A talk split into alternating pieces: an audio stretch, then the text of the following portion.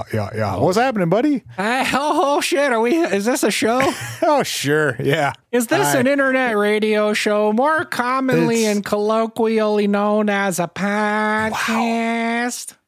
I'm shocked that you were able to say colloquially on the first first shot. Colloquially. I'm, There's a Bro. If, if I just tried to like run right through that in a sentence, there was no way I would I would get to the end of that sentence. which which you proved by the fact that you tried to say it to me and not only messed up colloquially, but you messed up like three other words in the process. well, because I knew I was about to mess up. you know how you know how I know I wouldn't be able to say that sentence by not saying this sentence. What's up? Oh boy. hey man.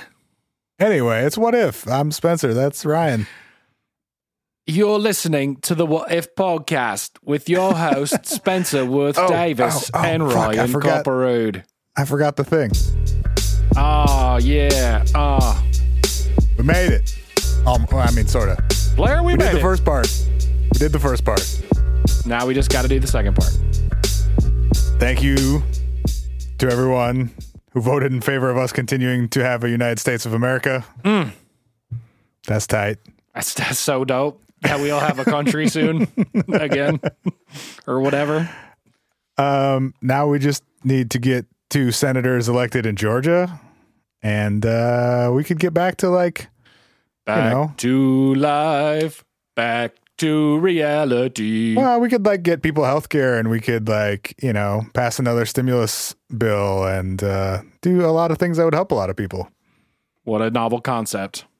Yeah. You can uh, still register to vote in Georgia. I'm just talking to the people who live in Georgia right now. Hey, hey, you guys. hey, Georgia, Georgia. Man, I'm I'm I gotta stop with all my references today. Uh, yeah, that'd be cool. Too too many, too many.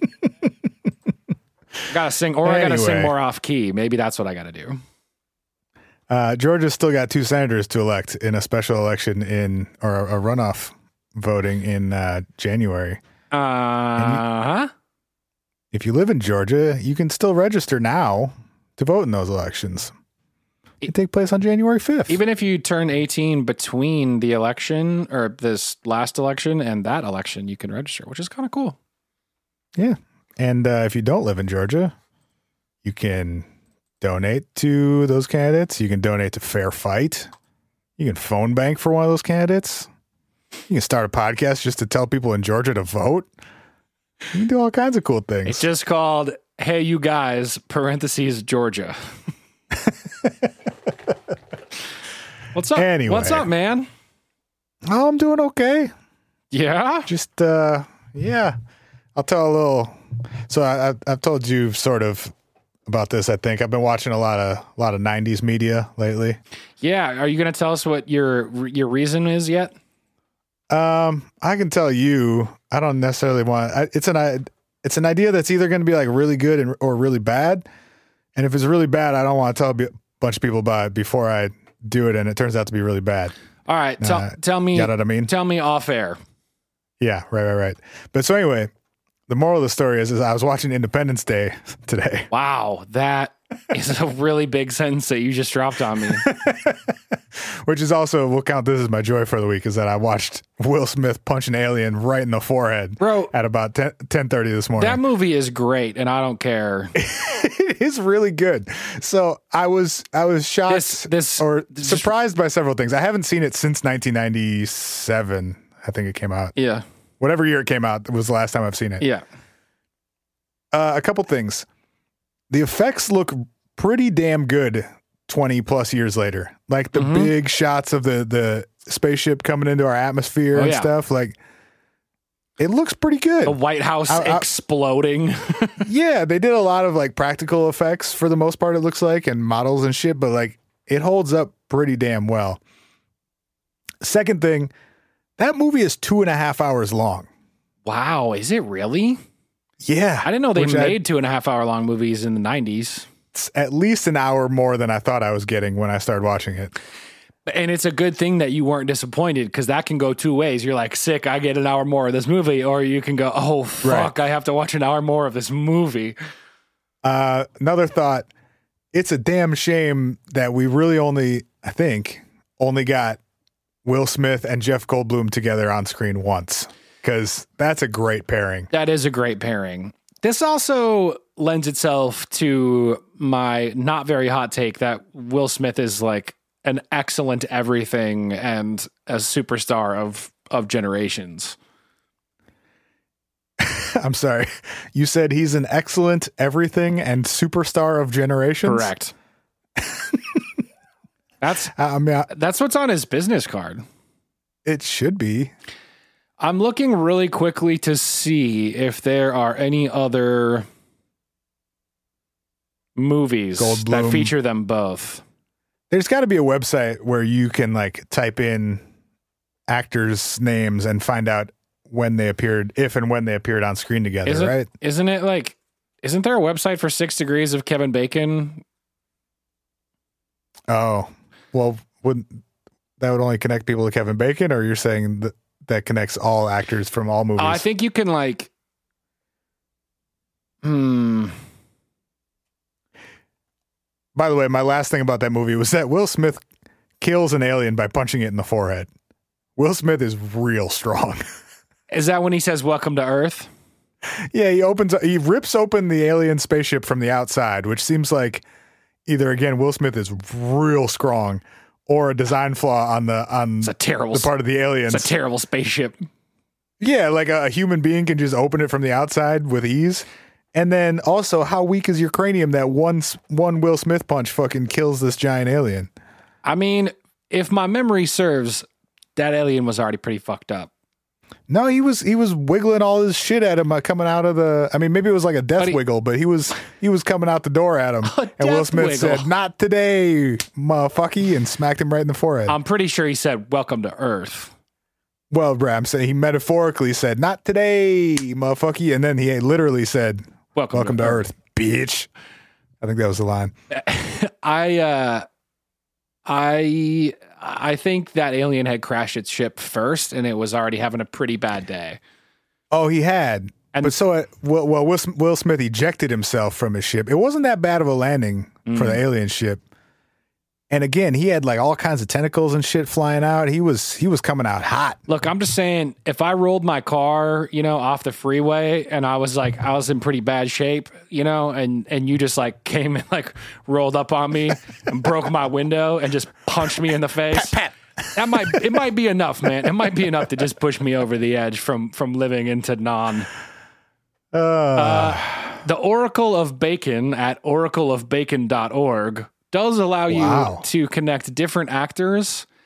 And Will Smith and Jeff Goldblum have a number of one with Independence Day, and that is the only connection I oh, have Oh, between yeah. the two of them. okay.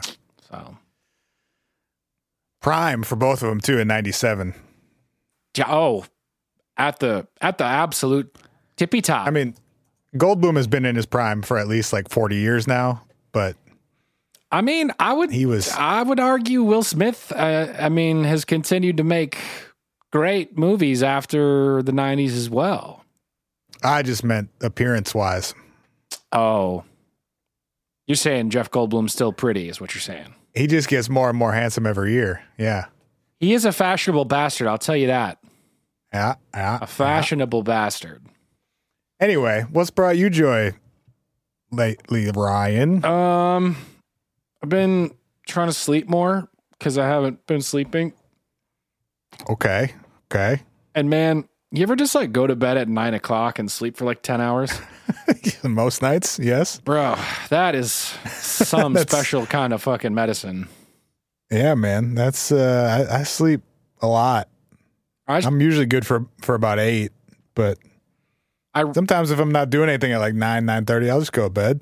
That's sick, dude. I should get better at that. I'm not as good at that as I should be. Yeah. I had a couple of rough nights of sleep uh between well, last week between my dog exploding and the election and Yeah. whatever else. He seems fine, by the way. Um, but I, I, I did the like, I was feeling a little weird and hadn't slept real well, and I did the like nine thirty Nyquil. Yeah, bud. And then suddenly it was like 8 a.m. Time travel. yeah, it was a good 10 hours later and uh, a different day. It was lovely. and you felt fucking better. Yeah, I don't know what's in that shit, but two tablespoons of it will put a will put a grown man on his ass for 10 hours. I had a professor that called it witch's brew and encouraged us to never take it for the rest of our lives. It's got to be horrible for you based on the Big effects time. that that two tablespoons can have. Big time. But I survived. Good. Good. Yeah, I mean, I'm sure you're not supposed to like, you know, guzzle that shit. Yeah, I mean, definitely not. Definitely not guzzle that shit is for sure up there. But I think like it's yeah, anything that just is like shh, go to sleep is like probably not the best thing to be taking regularly. Shit, anything that that's that is that color probably shouldn't go in your body. That purple stuff. Or the green. The green is worse. Green. Do they still make that? Wasn't there like a green Nyquil? Bro, did your did your NyQuil expire in like 2004? No, there's a green Nyquil. That's crazy. I don't remember that. I know all. there is. Fucking Google it, bro. Google me. Google me, baby. Anyway, we we got maple syrup heists to talk about for real this week because we didn't last week. Yes. But do you And do now you we- want to shout out this Secret Santa thing first? Oh shit. We we've now spent a reasonable amount of time talking about bullshit instead of an unreasonable time talking about bullshit, which means we get to talk about a grift today. hey, but do you know what isn't a grift? The What? fucking what if podcast Secret Santa. Uh tight, tight, tight. homie of the show and listener Jessica set up the uh set up the ability for all the listeners of the show to participate in one massive well we're not calling it a secret santa it's a secret secret snowman is that cuz wait why is that Hmm. Jessica is somebody hates fat dudes. wow damn dude that's evil That's what I'm assuming, at least. I don't know. No, but I, I think um, I think people maybe people are like are like trademarking Secret Santa. I don't know what it is, but anyway, the company's called Elfster, and they're gonna allow us to do a massive what if Secret Snowman gift exchange. You gotta RSVP by November sixteenth. Which means you only have like That's- five days if you're starting to this listen to coming this Monday. on Wednesday. So uh, yeah, Monday, November 16th is the last day to RSVP. If you want to participate and send a little something something to another listener and get something sent to you from another listener, then you got to go to bit.ly slash what if elf, all one word. bit.ly slash what if elf. And that's where you What elf? register and find out more deets on uh, how you're going to participate. And that's how you get assigned your person and where to send their nice thing. And I think Spencer and I are going to participate too. So a couple I'm y'all. signing up right now. What's that? I, ju- I just hit submit on mine. So somebody somebody send me some shit. I'm gonna send you some shit. All right. Do it. All right, bet. Uh, let me do it too so we can both officially say we're participating. I did not use our podcast email, so that one's available to you if you'd like. I did not use our podcast email either. Oh, dip. Well, someone else can sign up as high at, at, at whatifpodcast.com. I should also say, I think it might have been Amber's idea and Jessica's execution, which we always need ideas and execution. Facts. Um, but yeah, anyway, bit.ly slash what if elf. Get your responses in by Monday. Uh, and then we'll send them by the end of November. And everybody will have a little fun thing to look forward to since, boy, it hasn't been a year of looking forward to fucking anything, you know? Oh, All right. Ryan, Yeah, I'm buddy. going to tell you a, I'm to tell you a tale of the largest heist in Canadian history. Bro, give me a good grift. I can't wait.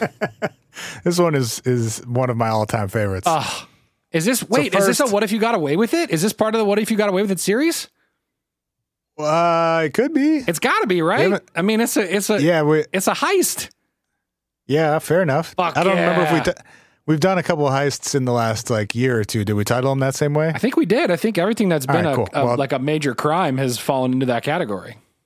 Tight. Don't let the vulture take it from major crimes. Dude, we're both watching Brooklyn Nine Nine Bang bang. right now. And there's so many sounders that I need to grab, but I've been too lazy to do it while I'm watching it at night on the couch. So one of these days I got a, I got a list of things I need to go grab from various Brooklyn Nine Nine episodes. You got to go grab. Anyway, You got to go grab one hard smort for any every time we say something stupid. smort. all right. Uh, some quick maple syrup background info, Ryan, because these are things that I did not know. I know literally nothing about maple story. syrup. I don't really like sugar, so I don't even really eat it.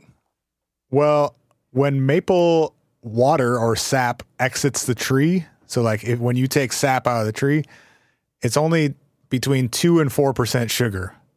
So you got to take that shit and you got to boil it, like reduce it down over and over and over again. I did know this. I've seen um I've seen YouTube videos of the cats that create like the they're almost like above ground plumbing systems and all Yeah. these little pipes go to one giant kettle and it's just constantly getting stirred and just boiling and boiling and just getting the water out. Yes. So it comes out of the tree at like roughly 3% sugar. To be syrup, it has to be between 66 and 69% sugar. So What happens if it goes above 69? Does it become something else? it becomes something else. It's like a maple candy or a maple taffy or oh, a, dip. yeah.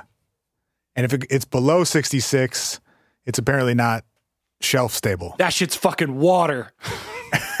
no, it, it won't keep, I guess. No, I'm just saying that's what the Canadians would say to you. They'd be like, that shit's fucking Oh. water. Get that out of my house. it's maple water. So yeah, the Canadians take their maple syrup extremely seriously, which I thought was like just sort of a like a stereotype, but it is very factual. Oh, Um, there's like a isn't there like a fucking like a trade organization specifically related to maple syrup? Yes, they like we're gonna spend a lot. prices and shit. We're gonna spend a lot of time on that today. Yes, ha! Sick. um, Canada produces more than eighty percent of the entire world's maple syrup, and ninety percent of that eighty percent is produced in Quebec. Damn, So- Quebec getting after it. Que- Quebec produces something like 77, 78% of the entire world's maple syrup. Wait, is Quebec just inside one giant maple tree? I mean, sort of. that you just people just like putting a tap in their home wall and just like, hey, Yes. syrup, let's go. Que- Quebec's, Quebecians, Quebecos, Quebec, mm. Quebecos.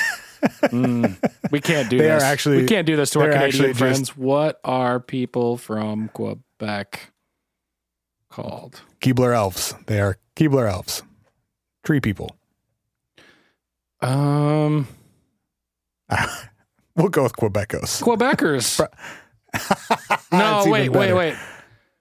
Okay, in French it's Quebecois, which is a fucking way cooler, Okay. or Quebec Quebecoisie, I think. Ooh, But in English, it is Quebecer. perfect. Okay, so the Quebecers make 77% of the world's maple syrup. It's wild. and it is controlled by the Federation of Quebec Maple Syrup Producers, which is that group you were just referring to. Dope. They describe themselves as a government sanctioned private organization that regulates the production and marketing of maple syrup in Quebec. But they're really just a syrup cartel. Other people have referred to them as a cartel, Oh, nailed it. a syndic a syndicate, and a mafia. Damn, I fucking nailed it. So some maple syrup uh, producers do not like the Federation at all and think that they're, um, I guess, abusing their power. So since the 80s, all maple syrup producers have a like that provide product to the Federation Yep. operate under like a collective collectively bargained agreement to market their maple syrup. So they create policies, uh, marketing strategy. They have a production quota every year. They do Quota. promotion. Yeah, so they they have like a certain amount that they release to the public every year, like release to distributors. And anything that's produced over that goes into their reserves. There are maple syrup reserves in Quebec So- housed in three different warehouses. So it's literally OPEC, but for fucking Yes. syrup That's exactly instead what of it is. petroleum. but except uh, a barrel of maple syrup is twelve hundred dollars instead of like whatever barrel of oil is like I don't know forty these days or something. No, it's like fucking like ten now. Yeah. Okay. So Wait, it's like wait, wait, wait, one hundred and twenty times. Did you just say a 20 barrel of maple syrup is twelve hundred dollars? Correct. All right, guys. Well, this has been the What If podcast. it's been a really great time. We've enjoyed hanging out with you all. Know, plant some trees. Spencer and I have a new job now. Well, we got to get in with the federation, though, is the problem. So, s- since 2000, this federation of maple syrup producers has been the exclusive sales agent for bulk sales of maple syrup. In, So, if you want to sell bulk maple syrup, you have to go through them. in the country or in the world? I don't know, but they have whether whether they are or are not, they control 77% of the world's maple syrup. So they are at least the exclusive bulk sales agent for that 77% of it. Got it. And it's all of it produced in Canada and Canada produces like 80 some percent of the world's maple syrup. So So, but really though, what would prevent you and I from buying like 30 acres up north and planting exclusively maple trees and waiting 15 years and then you would then have to sell it to the federation. even if we're in in the United States? Uh no, no, no. Okay. Only if you're in Canada. I believe so, yes. Got it. All right.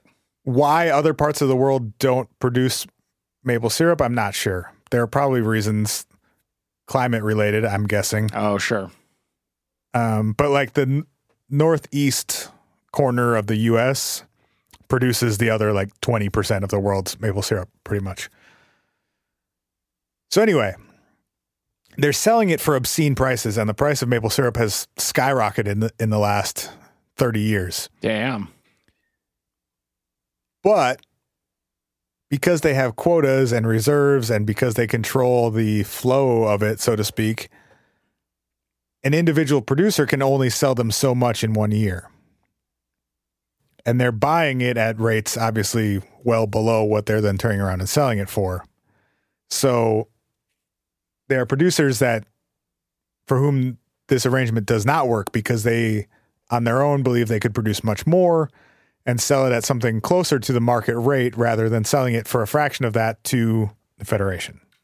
Right. Trying to cut out the middleman. Yeah, people would like to, but they're like legally not allowed to in Canada. Right. There are 13,500 different maple syrup producers in Quebec. And they can sell, they're given quota to the Federation every year.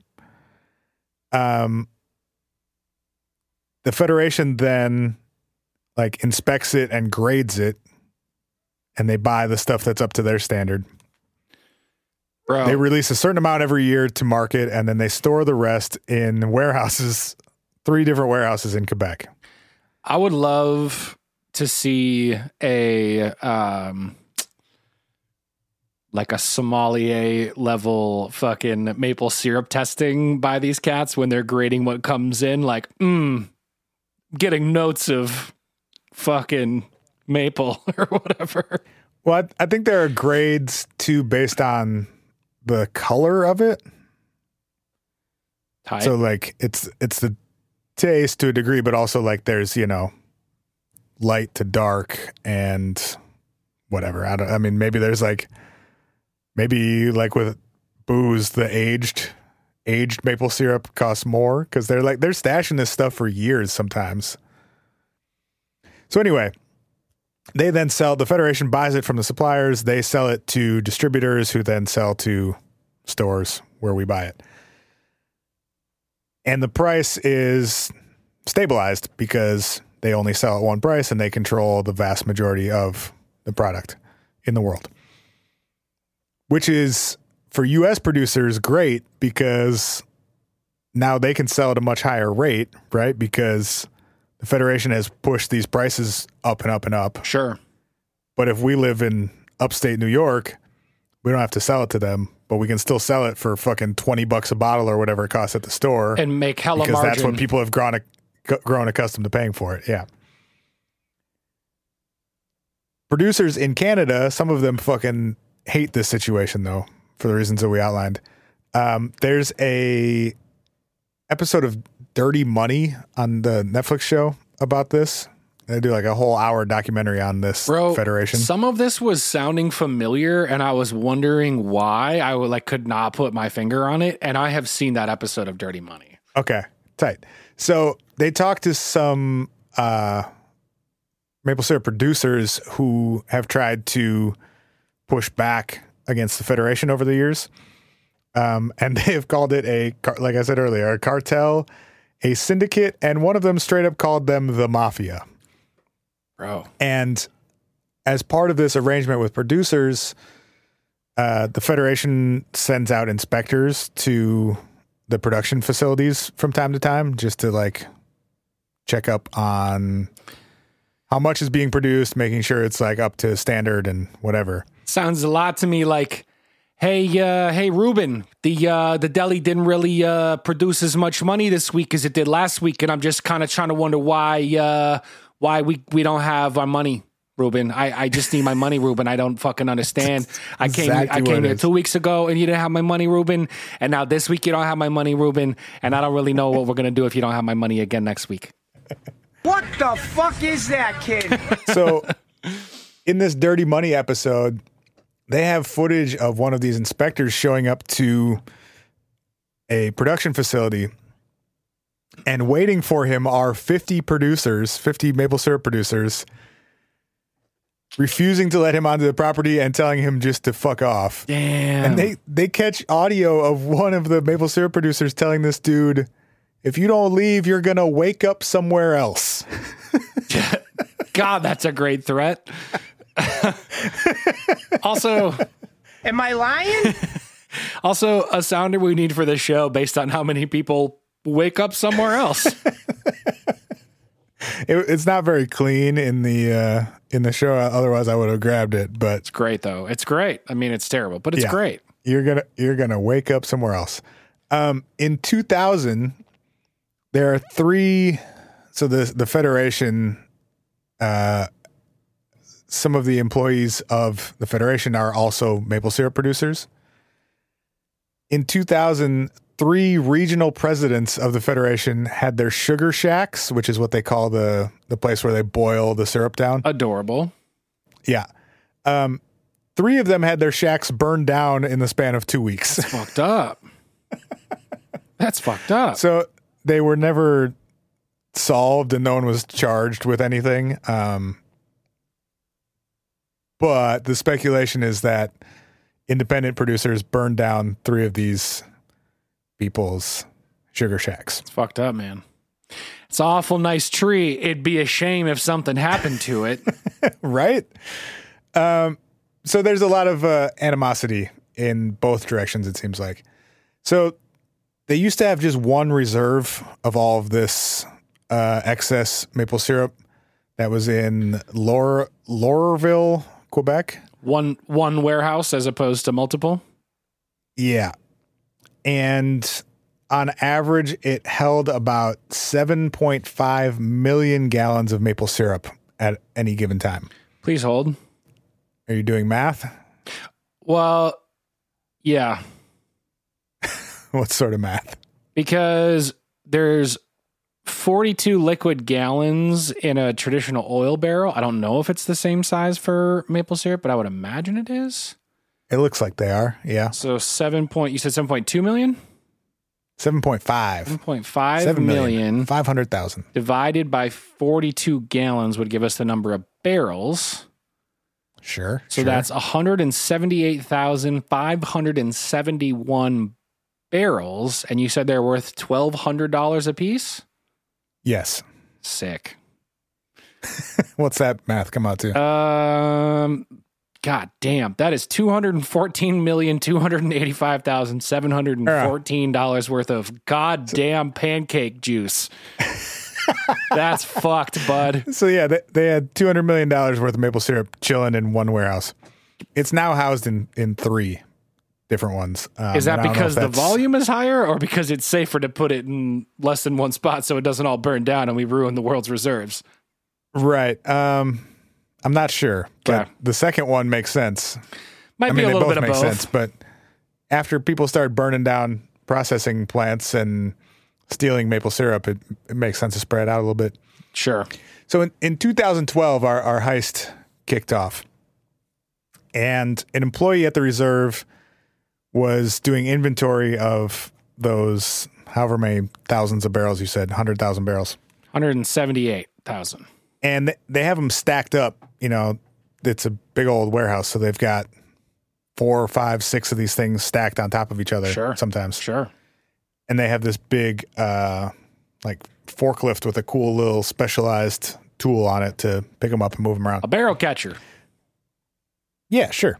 Um, and they all have labels on them that I'm assuming tell you like when it was packaged and an inventory number and whatever. Right, right. So this guy doing inventory had to like to do the inventory. You actually have to climb up on the barrels to get to the top ones. Sure. And he reaches up to grab onto one and pulls it down because it's empty. Oh, he's like using it as weight to climb up to the top, and there ain't no weight in it. Right, because a 42 gallon big metal barrel is going to weigh whatever enough to let you pull on it. Yeah, you're talking about syrup too. That shit's dense as hell. Exactly. Oh, uh, yeah. A normal, actually, I had that in my notes. A normal barrel weighs about 600 pounds. So, like, Uh, a grown ass climb man on those can fuckers. use that Yeah. to climb up. Yeah. Right. So he climbs up there, screws off the cap, it's empty. And then he starts checking more of the barrels around him, and more of them are empty. This is so great. And a lot of the ones that aren't empty have water in them instead of syrup. Water. So the syrup had been removed and replaced with water. Bro, what do you. All right, never mind. I'm sure we'll get there. Carry on. Well, what- go ahead. What's I'm just. How are you. You talking about multi layers up in a fucking pyramid ass stack of giant barrels, and you're extracting syrup and putting water back in? Like, the, the logistics of this are. I'm already very fascinated by. Yep. So they called the the Federation called the police. Um, at the time, they didn't have any security cameras, so they really didn't have much to go on because Okay. they had not counted on people stealing six hundred barrel six hundred pound barrels of syrup. right. And the Quebec police, along with the Royal Mounties and U.S. Customs, started investigating. God, Mounties is just the funniest thing ever to me. They questioned about 300 people, got 40 different search warrants, That's too many. And arrested 17 different people Damn. who they were suspicious of being involved in this heist. That's crazy. After after they finished taking their inventory, they were missing about 540,000 gallons of syrup, 500. Say that one more time. 540,000 gallons were missing by their So estimates. 540,000 gallons. You figuring out barrels again? Yep. So divide that by 42. Should give you 12,000 Bro, ish. I they can't do were the number? missing. No, you're right. Almost thir- 12,857. They were missing 12,000 barrels of syrup. Yes. 12,000 barrels? Correct. Wait, Uh, which is, is this hey, no i'm sorry I, i'm sorry i need to know are we talking Yeah. this is this is we have 12000 barrels in our warehouse that are full of water right now and should be full of syrup or is this just like a combination of the water filled ones and just straight up like they're not here so some are empty Some are filled with water. Which okay, first of all, you're just being sloppy. Well, I mean, it worked. I don't know. I guess. I mean, it worked until it didn't work. Uh, I don't think they were straight up missing any, or if they were, it was a very small number. So, So, they just had out. fucking empty. Jesus Christ, bro! This is this is hundred and fifty four million dollars worth of their syrup. Wait, we had to have done that math wrong. so, yeah, that I don't think that math is right. oh, Um, it is wrong. Sorry, I put an extra zero on there. It's yeah, it should be like thirteen to fifteen. it's fifteen million dollars worth of syrup. Okay. Uh, this article I'm re- I'm reading, which is uh, well, I've combined them in my notes, but it's a combination of there's a Vanity, Vanity Fair article, a National Post article, and then the sources that Wikipedia cited. Got it. Um, they have it at a street value of thirteen point four million. Uh, incredible. Street value, Street value of maple syrup. Incredible. yeah. Um, it is the most valuable heist in the entire history of Canada. God. And of fucking, of course, it was maple and it syrup. was maple syrup. I mean, God bless us, you know. Oh, really quick, we're gonna jump in here and tell you guys about BetterHelp. Yeah. Uh, if you're having a hard time, if you want to talk to somebody, you can go to betterhelp.com slash what if, and they'll get you set up with your own professional counselor who can help you with anything from anxiety to depression to anger to sleep issues to whatever you might be dealing with.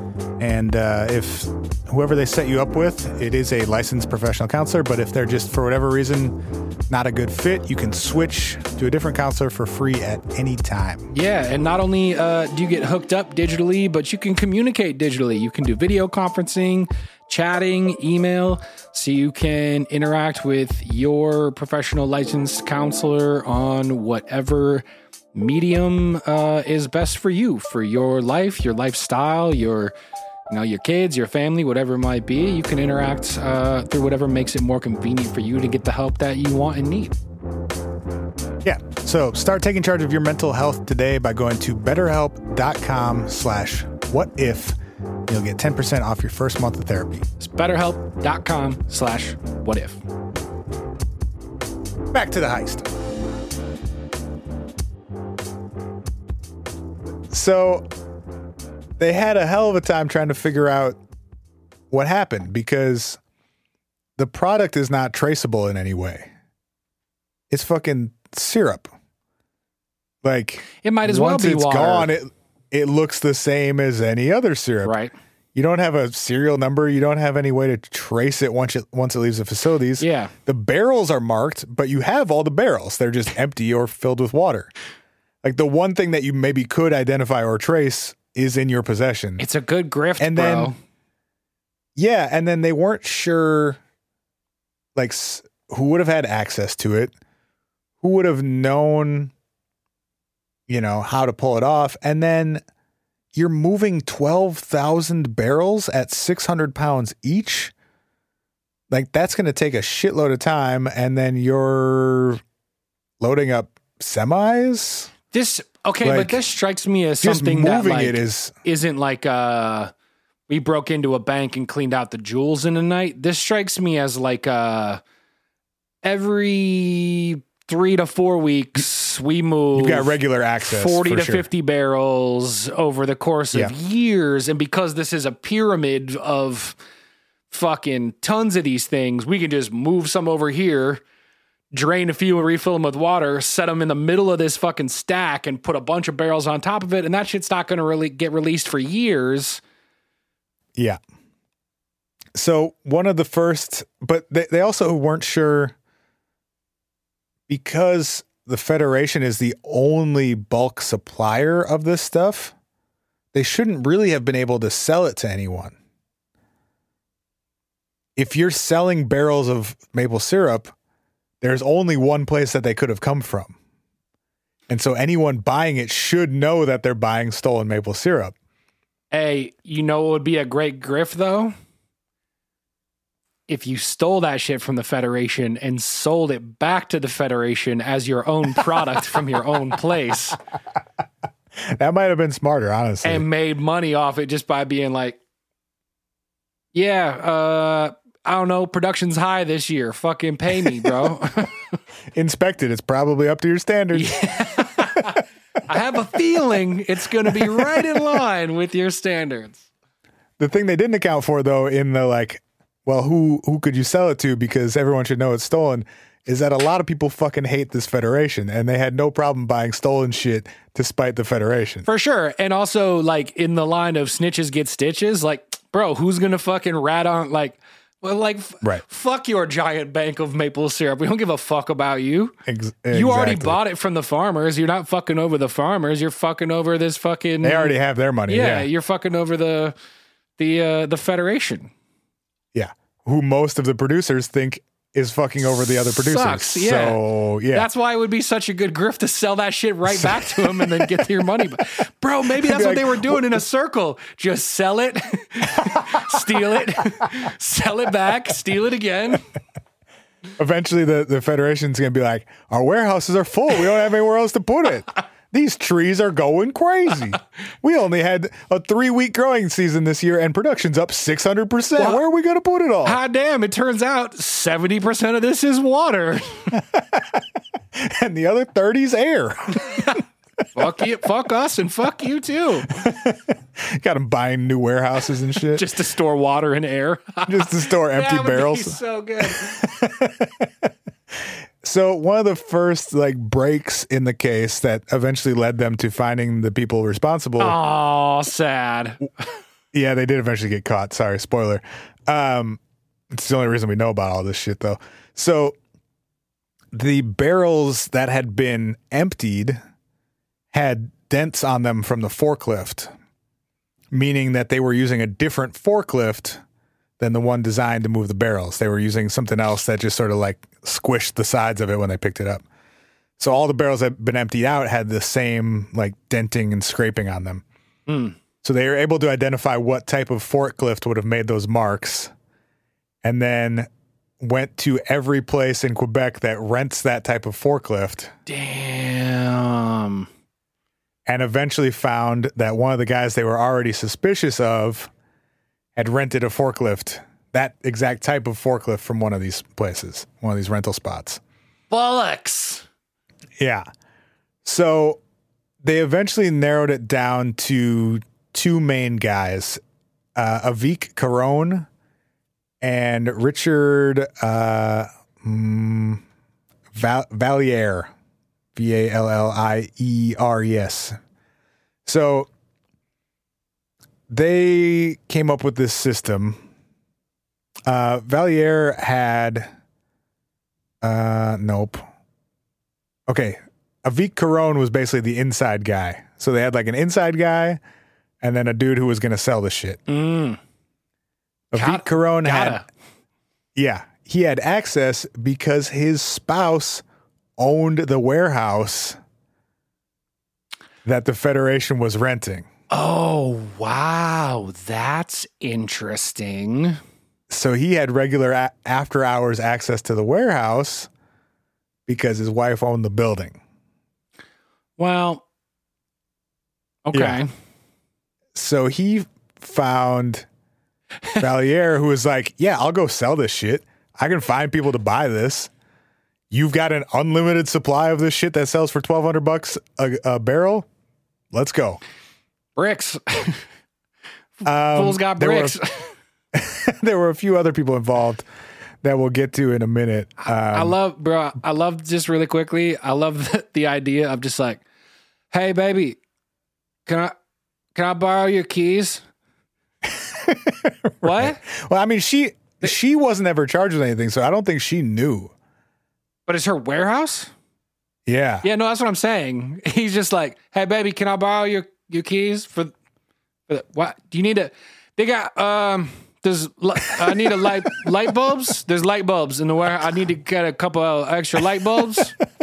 Okay. I mean, you just make a co- you just make a copy of the key and don't tell her or something, right? Like, I don't know. I like I like my version better of him just very badly trying to Grift you go his pick her up from work and and prop the back door open when you when you leave. I I don't know. Uh, I mean, she probably wasn't. If you own the building, like she probably was very rarely there. I'm guessing. This has got to just be like a copy of a key or like a yeah, it's the only. Is that Learning the the only alarm thing, like, code kinda thing. This entire warehouse was dedicated to was the maple syrup. yes, Okay.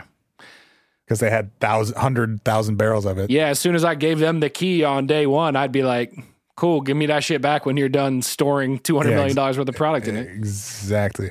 So there there were eventually four people char- five people nope, four people charged.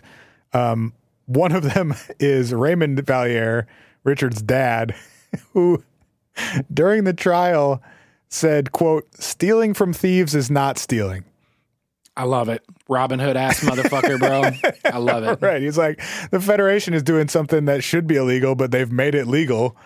Fuck those guys. I'm just taking back our shit. Not even mad about it. I'm not even mad about Yeah. it. Yeah. So okay, uh, Avik Caron and Richard Vi- Valier were the main dudes. Their system was to load up, so they would pull up a truck to the warehouse, use a forklift, and just fill the truck with barrels. Then go dump the syrup at a separate location into other containers.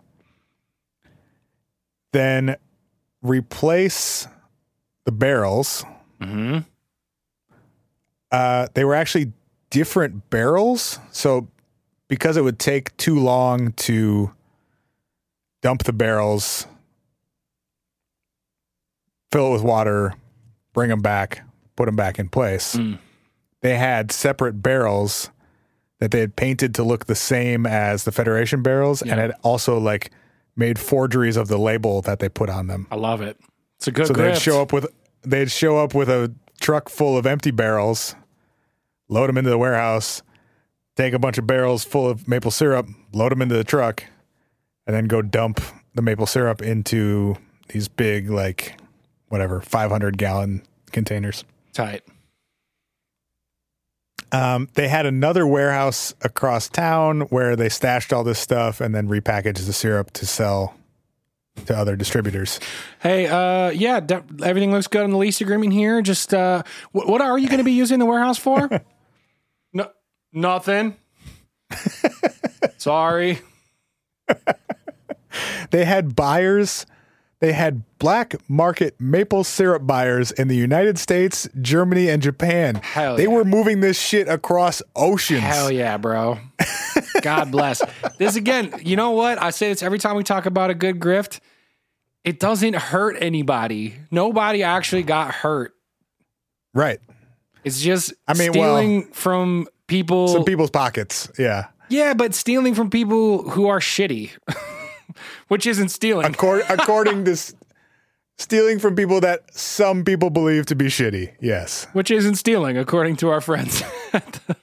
according to Raymond. yeah. It's not stealing. Um, so yeah, they were running this shit across the border into the U.S. and then had a, a buyer in Germany and a buyer in Japan. They, the third guy in their operation was uh, Sebastian Jutras. Um, these are all French names that I'm certainly not pronouncing right. Sure. He was their transport guy. So he was a trucker who was running all this shit. Um, he claims that he knew he was moving maple syrup, but he didn't know that it was stolen. Also, in his interview in the Dirty Money episode, he does not sound at all convincing. He's basically like, "Oh yeah, no, I, mm, I didn't know. I, mm, I, I knew it was syrup." That's kind of that's kind of dumb because to me that's like the best excuse you could possibly have. He's like, "Hey, I'm a trucker, and they told me to move this syrup from here to there. I knew they had multiple warehouses. I didn't know shit else. I was just moving syrup back al- and forth." They also eventually had cell phone records from the multiple burner phones that these guys all had. Come on, guys, sloppy. You being sloppy? they formed, dude. They formed this entire plan at a fucking truck uh, truck stop, and they just bought a gang of burner phones and would switch them out every few weeks. I mean, Yeah, no, I fucking love it. it's, it's not a, it's not a how but how are they, how are they getting the burners? What do you mean? How are they getting? How are they tapping the burners if they were swapping burners every multiple weeks? Oh, how did the government find out? I don't know. Um, or maybe they just got like the last, the last one. You know. When they actually had the burners once they arrested these cats. Right. Right. Right. Um. So they took. Let's see. Uh, okay, so overall they took about three thousand tons of syrup, and only about four four hundred and fifty tons of it was actually recovered, Cool. and most and most of that had to be destroyed because it was stuff that couldn't be sold in the condition it was in. Because once you've used your fucking homemade ass storage facility to fucking Probably got to sell that shit pretty quick. yeah. yeah. And it sounds like they were doing this over like years, probably. It's not super clear. Yeah, that's what that was going to be my next question. Was like, is there a timeline for how long they did this for? I couldn't find when it started, just that it ended in 2012. But I mean, if you're, how many barrels can you fit in a truck? It can't be more than like Fifty or 100. hundred? Yeah.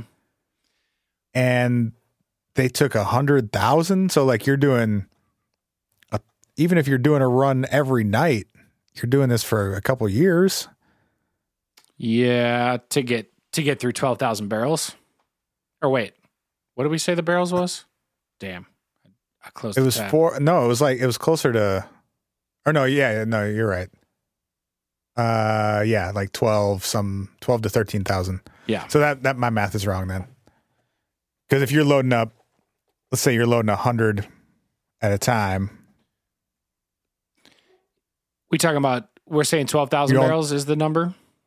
Yeah, So if you're so doing then you're only looking at like 120 different runs. and maybe and maybe you do two runs in a night if you're going to be thieving because you're like, all right, this will be better if we just do two in a night. So it could have been could have been months, not years, I guess. Um, But it also could have been spread out. I mean, if they were smart, they would have done this shit like do one one month and then wait six Well, weeks and then do one and, and wait gotta- six weeks. you got to sell it too, and so Right. You, it's so much more that- dangerous if you're sitting on a shitload of product. Right. And you probably can't move it all at once. Like this has got to be multiple sales happening. Right. Anyway, so they only got like 20% of it back. Um we don't exactly know how much money they made off of it. Um only like the value of what they stole should have been. But the Sebastian, the the trucker guy, um said he twice like he was the usually he was not delivering or receiving or receiving payment. He was just like dropping shit off somewhere. But the two times he did receive payment for this delivery once it was at least $200,000 he said in a shoebox of cash. You love to see it. And the other time it was what he said, quote, a brick of hundred dollar bills in a plastic bag that must have been at least a hundred thousand dollars.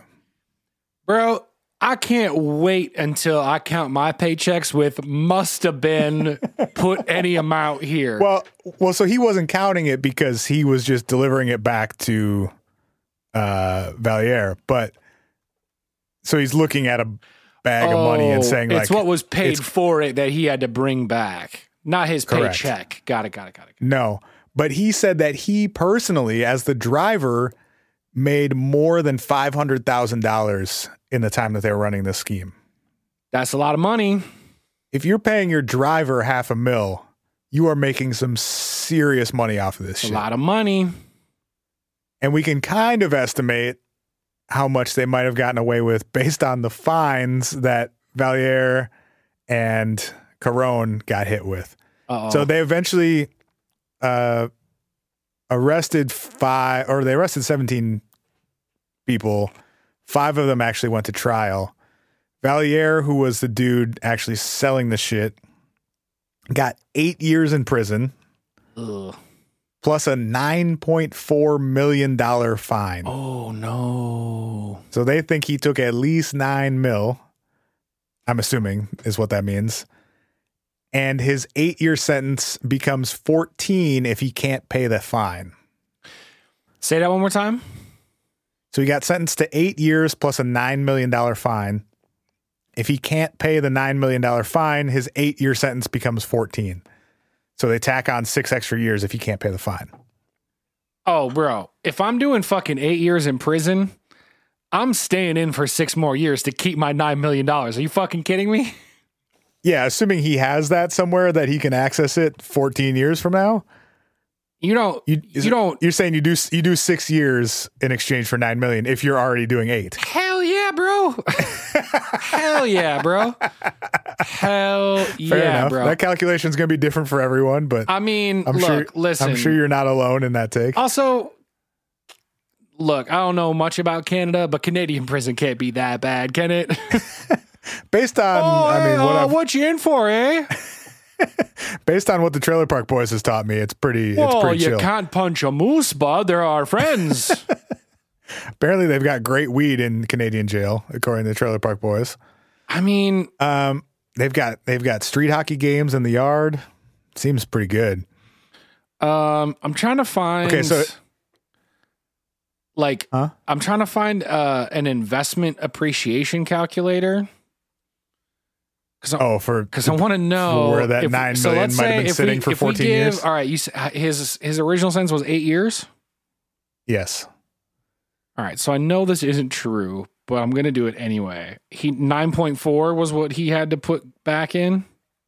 Canadian, but yeah, So what's called nine four.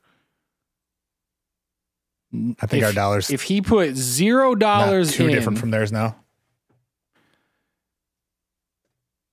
no tax rate. We're not talking about taxes. We're not talking about inflation either. Fuck inflation. Bro, all right. See, this is what the fuck I'm talking about. This guy, if he just straight up invested in the market for eight years, all of his money, which of course he didn't, because he probably blew it on some dumb wild shit and went to like, Also, it's probably not super easy to invest nine million cash somewhere. I don't know. That's going to raise raise some red flags, I would think. I mean, probably. I mean, fuck it, you're But fuck it. Let's just let's presume that he was able to invest that money and just sit in jail. That money's worth fucking 16 million once you leave jail. yeah. I'm sure he didn't because if he did, then they would have seized it. You know, you know what I mean. Yeah.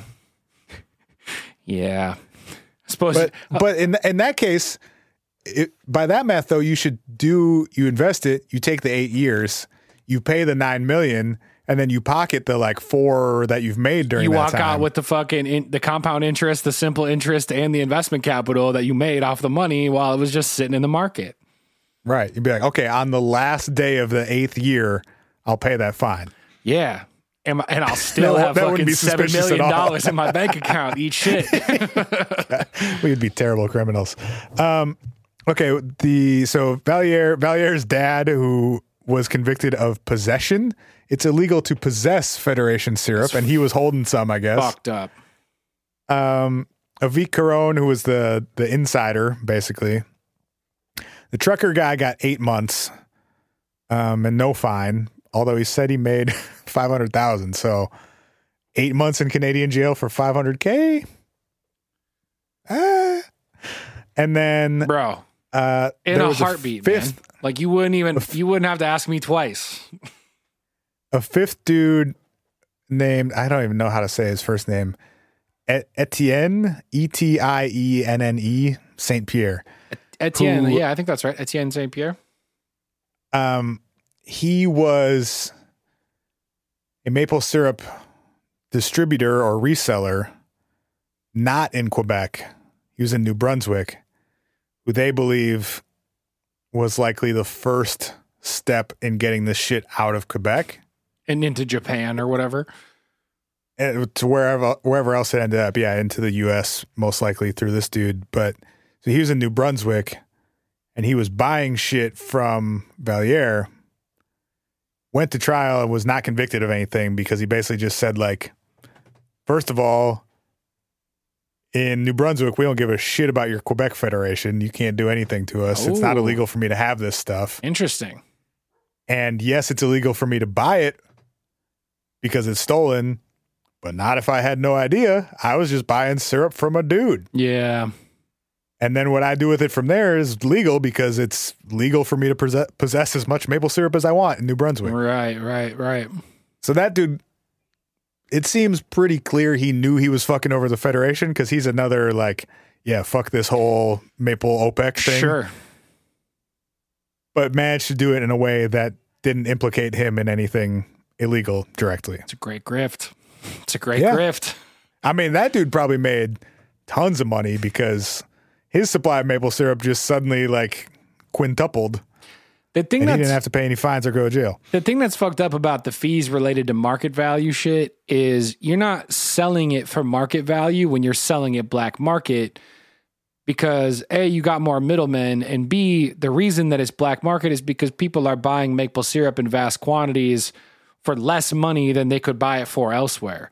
So, yeah, technically, would uh, somebody in Japan pay a million dollars for a vast quantity of maple syrup? Yeah, but they would pay a million dollars if they could get it from this trade organization directly.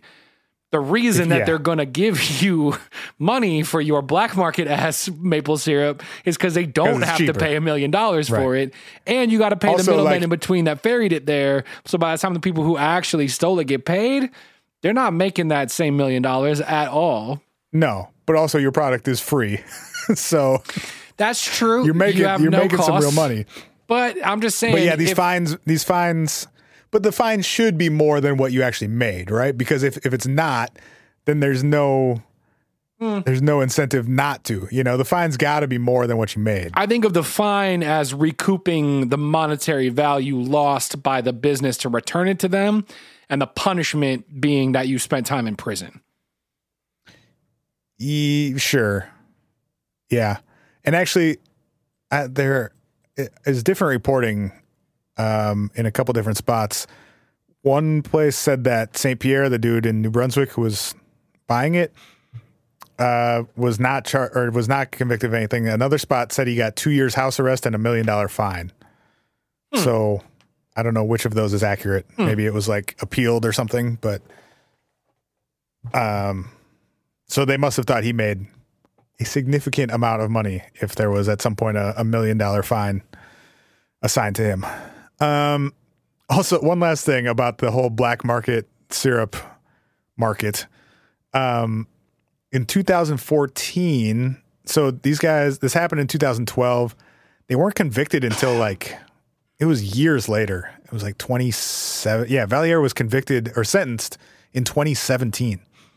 And this like whole investigation kicked off in 2012. But in a in a 2014 interview with the police, Vallières said he had been buying and selling on Quebec's maple syrup black market for at least 10 years and had had previous run-ins with the Federation. Wow, he's out here just ready to turn over instantly. He's like, bro, I do this. I know all the players. You want to Well, you want to talk so deals? part Let's of the- go. part of the reason they went to him right away with this investigation was like they knew he had been doing this shit before, but basically couldn't prove it. Right. And this time they're like, got too big for your britches. We're going to actually pin you with something. Sure. But dude had been running black market maple syrup for a decade. Love it. it's a good grift. It's a good grift. Uh, God bless. there's uh, there's one woman in the Dirty Money episode who's an independent maple syrup producer in Quebec or Canada somewhere. mm-hmm. And one of the last quotes from her is something like, "They've managed to make most drugs illegal, or like, sorry, they've managed to make most drugs legal, but for some reason, maple syrup is still illegal." Sure.